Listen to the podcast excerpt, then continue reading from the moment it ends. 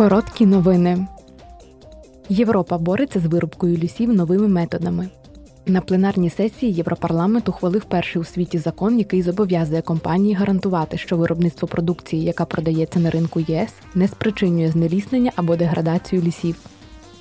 Завдяки Європарламенту компанії також повинні будуть проводити перевірки, щоб забезпечити захист прав корінного населення при виробництві цієї продукції.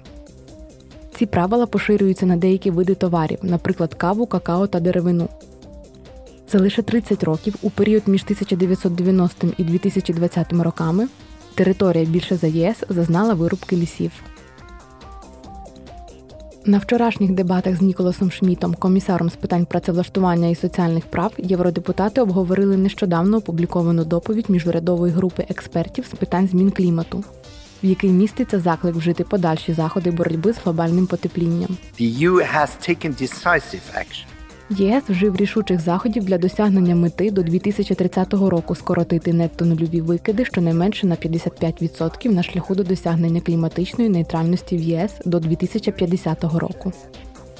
ЄС має і надалі продовжувати діяти, щоб просувати цей амбітний комплекс заходів. Це доведе світові, що втілити в життя амбітні плани боротьби зі зміною клімату є здійсненним. Комісар Шміт знову наголосив, що результат майбутніх заходів ЄС відчуватимуть на собі покоління протягом прийдешніх століть. У резолюції, ухваленій у Страсбурзі, депутати Європарламенту підтвердили свою прихильність членству Молдови в ЄС. На думку євродепутатів, переговори про вступ мають розпочатися до кінця дві тисячі двадцять третього року, після проходження дев'яти кроків, визначених Європейською комісією. Що стосується спроб дестабілізації Молдови, у резолюції депутати закликають ЄС та його держави-члени негайно накласти санкції на всіх причетних до цього.